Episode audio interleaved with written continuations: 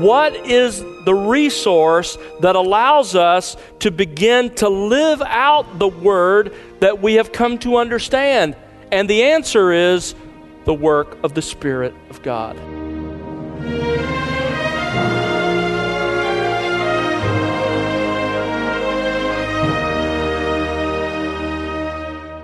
Welcome to The Word Unleashed with Tom Pennington.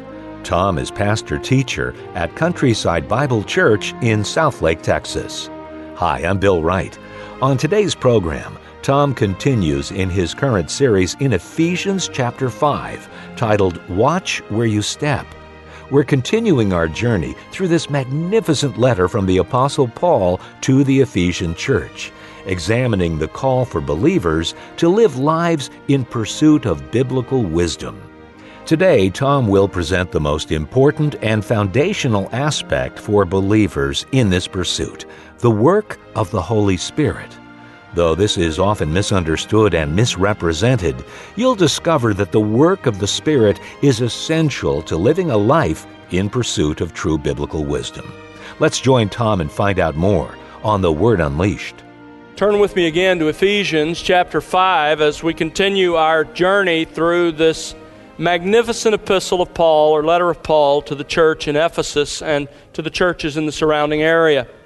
When you think about communication at any level, you can understand why word pictures and metaphors and similes are often very important to getting your message across.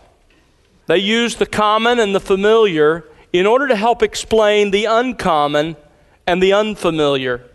Figures of speech are very important in human communication, even though we have so much in common. Still, they help us get our point across to the person to whom we're speaking. So imagine how much more important figures of speech become when the infinite mind of God is trying to communicate some spiritual truth to us and our little pea brains. Word pictures really do help, and the Bible is filled with such word pictures. Word pictures like God as our Father, or the church as the body of Christ, with each person a member of that body, and He the head. Those pictures give us some grasp of a spiritual reality that if it weren't for those pictures, we really wouldn't be able to understand or comprehend. But sometimes even biblical word pictures can be misunderstood and misinterpreted. One of those pictures that I think is the most abused, the most misunderstood in our day has to do with the filling of the Spirit. Of course, the filling of the Spirit describes the constant influence of the Spirit in the life of a believer. But today, its message, the message of that image, that picture, that word picture, has become a little clouded. Not because of any lack of clarity in the Spirit's mind or on the part of the Spirit's communication, but because it has been abused by well intentioned Christians. But as we'll see, understanding this word, understanding this picture, and pursuing what this word picture teaches is absolutely crucial for our spiritual life and survival. Let me remind you of where we find ourselves. We're studying this great letter of Paul to the church in Ephesus, and in the first three chapters, he taught us of, about our new position in Christ, the incredible realities, the blessings that are ours because of Christ. Beginning in chapter 4, verse 1, and running through the, the last three chapters of this marvelous letter, Paul teaches us the implications of our new position, how we should respond in light of it. And all of the commands of those three chapters flow out of one command. It's the command that appears in chapter 4, verse 1 walk worthy of your calling. Walk worthy of your calling. That is, walk in a way that's worthy of that new position you've been given in Christ. And he tells us how to do that in a series of paragraphs. Several weeks ago, we began to look at one last way the apostle tells us to walk worthy of our calling. It's the longest section of the entire letter. It begins in chapter 5, verse 15, and runs down through chapter 6, verse 9. The theme of that long section appears in the command of verse 15. Look at verse 15. Walk not as wise, or excuse me, not as unwise, but as wise. Walk not as unwise, but as wise. If we're going to walk worthy of our calling, we must walk in biblical wisdom. If you want to honor Christ and all that He's done in your life, then you are compelled to walk in biblical wisdom. Now, let me remind you of how this section sort of unfolds. In verses 15 through 18, we have the command to walk in biblical wisdom. And then beginning in verse 19 of chapter 5 and running all the way through chapter 6, verse 9, we have the consequences or results of walking in biblical wisdom.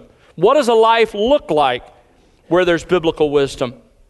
We're looking at the foundation, the command itself, which is found in verses 15 through 18. Let me read it for you again. Ephesians 5, verse 15. Therefore, be careful how you walk, not as unwise men, but as wise, making the most of your time because the days are evil.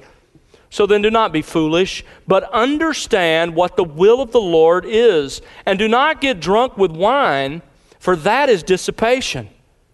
But rather be filled with the Spirit.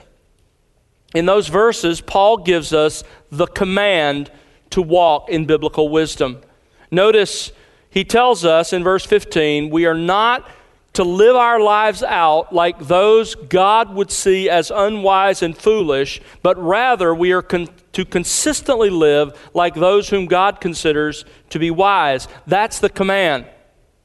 But in those four verses I just read for you, Paul not only gives us the command, he tells us how to carry that command out.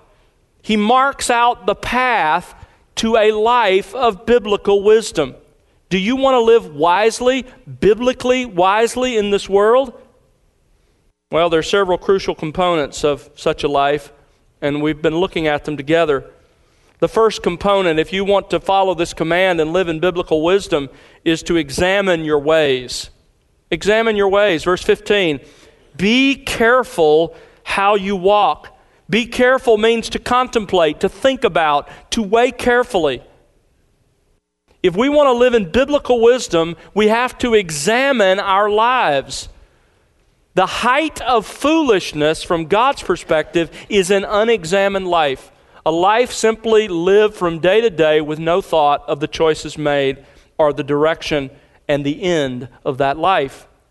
The second crucial component of a life of biblical wisdom that we've already seen together comes in verse 16 seize every opportunity.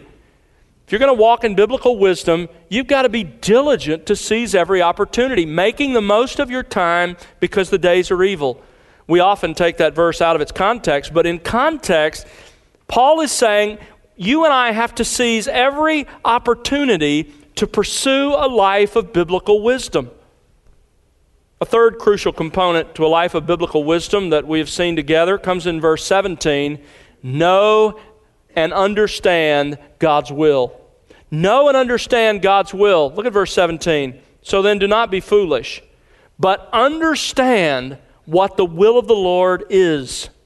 He's talking here, as we discovered together, not about some esoteric feeling or some, some mystical direction, but instead he's talking about what is revealed between the covers of this book.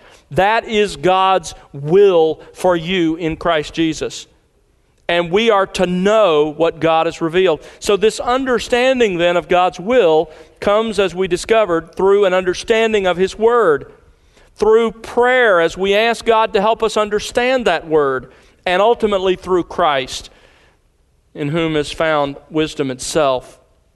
So, then, a life of biblical wisdom is a life that understands God's revealed will in His Word and does it. So, we have God's will. It's revealed in His Word. How do we come to understand that Word? The answer is through the work of the Spirit. But here's a more important question. We all know, if we've lived as a Christian any time at all, that there is a great gulf between knowing and understanding the Word of God and actually carrying it out on a day to day basis in our lives. You ever have that problem? Do you know more than you do? What is the bridge, if you will? What is the resource that allows us to begin to live out the word that we have come to understand? And the answer is the work of the Spirit of God. That's the message of verse 18. Verse 18 introduces us to the fourth and final crucial component for a life of biblical wisdom. You want to live a life of wisdom? Here's the fourth key be filled with the Spirit. Be filled with the Spirit. Look again at verse 18. And do not get drunk with wine, for that is dissipation, but be filled with the Spirit. You know, that's really a surprising contrast, isn't it? I mean, why would Paul contrast being filled with God's Holy Spirit with being drunk with wine? It appears that he has simply put together two equally important but unrelated commands. What you have to understand here is this verse has context. The first half of that verse has context. Paul's focus is not on the first half of the verse. Instead, the first half of that verse and the command not to get drunk merely serve to help explain the second half. And it's in the second half of that verse that we get the primary command that fits into the flow of the context we're studying together. You see, in this verse, listen carefully, in this verse and in this positive command, we discover the means by which biblical wisdom that we have come to understand from the Word of God becomes a part of us, becomes a part of our daily habits. Here's how you get from knowledge to life. Paul is telling us the means by which we can actually acquire biblical wisdom from the Word of God and live it out. It is by being filled with the Spirit. We're going to be doing a little heavy sledding, and I just want to prepare you for that. Put on your thinking caps and stay with me. It's absolutely crucial that you understand what I'm going to cover today so that you understand what it means to be filled with the Spirit. We're going to start, first of all, by considering the New Testament role of the Holy Spirit. What role does the Spirit play in believers' lives in the New Testament? Number two, we're going to look at the current confusion about the Spirit. Why is there so much difference among professing Christians on this whole issue of what the Spirit is to do and not to do. And then, thirdly, we'll look at the true filling of the Spirit, or we'll begin to look at the true filling of the Spirit. All right, with that roadmap in your minds, let's start by looking at the New Testament role of the Spirit. What role does the Spirit play in the lives of New Testament believers? Well, before we can really answer that question, we have to ask a question before it, which is what role did He play in the lives of Old Testament believers? So let's do that. Let's kind of start there as we look at the New Testament role of the Spirit. What did He do? What was the primary work of the Spirit in the lives of Old Testament believers? Three key words. If you remember these words, you'll have a, the essence of His role in the lives of Old Testament believers. Number one is regeneration regeneration. That is the imparting of new life, of spiritual life. This is always the work of the Spirit of God. Jesus essentially affirmed this to Nicodemus. You remember when he interacted with Nicodemus, who was a teacher of the law, understood the law of God in the Old Testament? Jesus is talking to him on the terms of the Old Testament. And he says to him in John 3 that which is born of the flesh is flesh, and that which is born of the Spirit is what? Spirit. It takes the Holy Spirit to produce spiritual results in someone. Do not be amazed, therefore, Jesus said, that I said to you, you must be born again. He's saying to this teacher of the law, listen, don't you understand this? This is, this is there in the Old Testament. You should understand it. And so in the Old Testament, people were redeemed, they were saved, they were regenerated by the work of the Holy Spirit. The, only the Spirit can impart that kind of life. That's what Jesus said. So they were saved in that sense, in the same way we are. The Spirit made them alive, just as at a moment in time, for those who are, of us who are in Christ, He makes us alive. They in anticipation of the cross, we in looking back to what Christ accomplished at the cross, but they were regenerated. They were made alive with spiritual life by the Spirit of God. Word number two sanctification. Sanctification. That is, the Spirit progressively made Old Testament saints more holy. Remember, they are called in a number of places in both Old and New Testaments holy men. In fact, even Peter refers to them as holy men of God, spoke as they were moved by the Holy Spirit, speaking of the prophets in the Old Testament. How do you get to be holy? How does an unregenerate sinner get to be holy, get to be a saint, get to be practically holy and held up as they are in the New Testament as these models of virtue? How does that happen? Well, it doesn't happen by the flesh. We know that, right? I mean, in Galatians 3, Paul is dealing with that very thing, and he says, Listen, you Galatian believers, you have begun by the work of the Spirit. You were regenerated by the Spirit. You were given new life by the Spirit. Will you now be perfected by what? The flesh? What's the answer? No, of course not. It's impossible. You can't begin by the work of the flesh, by your own efforts, and you can't continue or be perfected, be sanctified by your own efforts. It's the work of the Spirit of God. So if there are any believers in the Old Testament who were sanctified, and there were, it had to have been the work of the Spirit of God. And so, while there are a couple of differences we'll talk about in a moment, there were a lot of similarities between what God did in their lives and what He does in ours. Regenerated by the Spirit, sanctified by the Spirit. Number three, empowered. Special empowering for a specific task. This wasn't for every Old Testament believer, but it was for some. They were especially empowered for either a, sh- a, long time or a short time, but for a specific task. Let me give you a couple of examples. Turn back to Exodus 35. This is a bit of an unusual one. It's not for something you would expect. Exodus 35, notice verse 30. They're building the tabernacle, that tent that was going to be the representative of God's throne room, the Holy of Holies being his throne room there above the Ark of the Covenant. And so this was like his portable throne room that went around in the middle of Israel. And so they're building it, and they want it to be built right. Verse 30 Then Moses said to the sons of Israel, See, the Lord has called by name Bezalel the son of Uri, the son of Hur, of the tribe of, Benj- of Judah, verse 31, and he has filled him with the Spirit of God. For what end? In wisdom, in understanding, in knowledge, and in all craftsmanship, to make designs for working in gold and in silver and in bronze, and the cutting of stones for settings, the carving of wood, so as to perform in every inventive work. He has also put in his heart the ability to teach this to others, both he and Aholiab. Verse 35, he's filled them with skill to perform every work of the engraver, designer, embroiderer in blue and purple and scarlet, in fine linen, of, as of a weaver, performers of every work and makers of designs. Apparently, when the children of Israel came out of, out of Egypt, there was nobody in their midst who had this capacity, who had these skills, this ability. And so God, in the, in the person of his spirit, moves on these two men and especially equips them to do this task. You see it with the leaders of the country as well. Joshua, we're told, the Spirit of the Lord came on him in this way in Numbers 27 18. You read it with the judges as you work through the book of Judges, those regional leaders in the nation of Israel during the darkest time of their history, Othniel and Gideon and Jephthah and Samson are all said to have the Spirit come upon them to prepare them to lead, to serve in that role that they were given. Saul, the first king of Israel, we're told, the Spirit came upon him to equip and prepare him to fulfill his role. Let me show you one other. Look at David, 1 Samuel. 1 Samuel chapter 16. Right after he's anointed, king.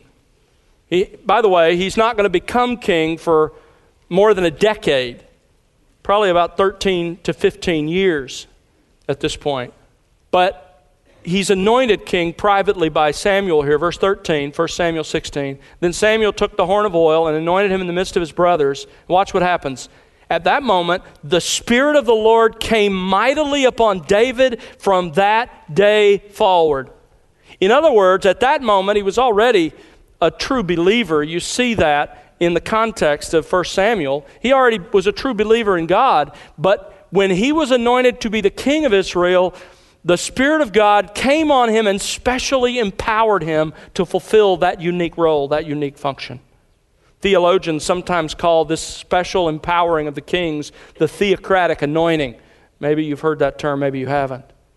But that was primarily the role of the Spirit in the Old Testament those three things regeneration, sanctification, and empowering.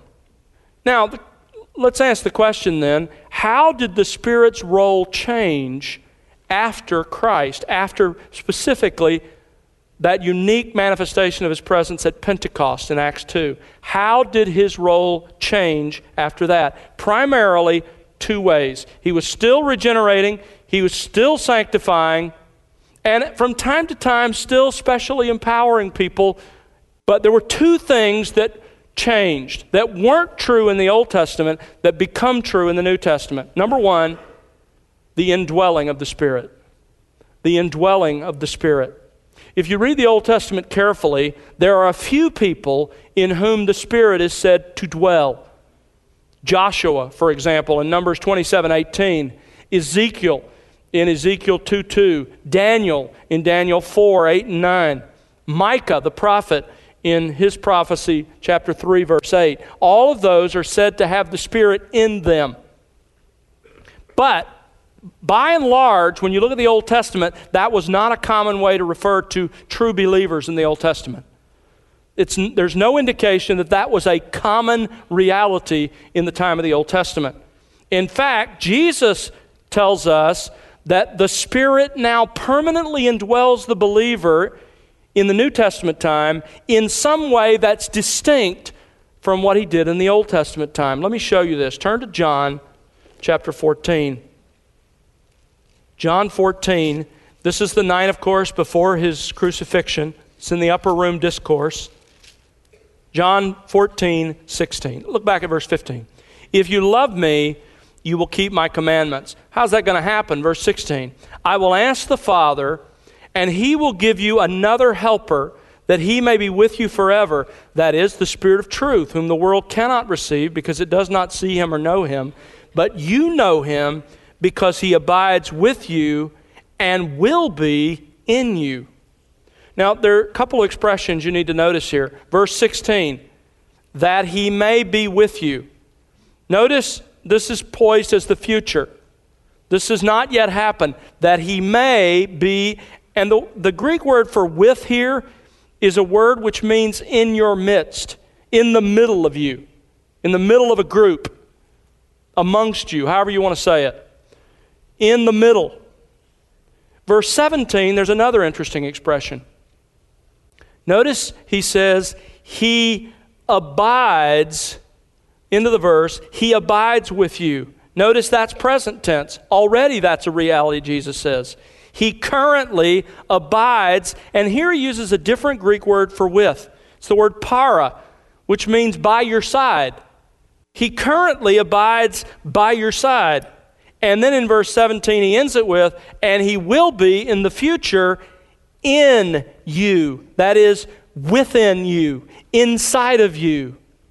Now, this clearly implies that in the Old Testament, before the new covenant ministry of the Spirit really came and began at Pentecost in Acts 2, the Spirit was with them in the sense that He was by their side. But Jesus tells His disciples here on the night before the crucifixion that when He leaves, there's going to be a change in the ministry of the Holy Spirit. And it's going to be to their advantage. In fact, keep your thumb there and turn over a page to John 16, 7. This is shocking, really. How many of us would love to have lived in the time of Christ, to have accompanied him and his disciple, and would see that as far superior to what we enjoy today. Is that not true? Well, listen to Jesus. 16, verse 7. I tell you the truth, it is to your advantage that I go away. For if I do not go away, the Helper will not come to you. But if I go away, I will send him to you. So, something the Spirit is going to do and to be is an advantage to us over the personal presence of Christ.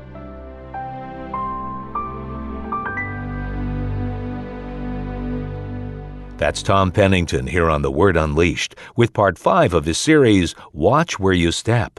Tom will have part six for you on our next program, and we hope you'll join us then. We'd love to hear from you.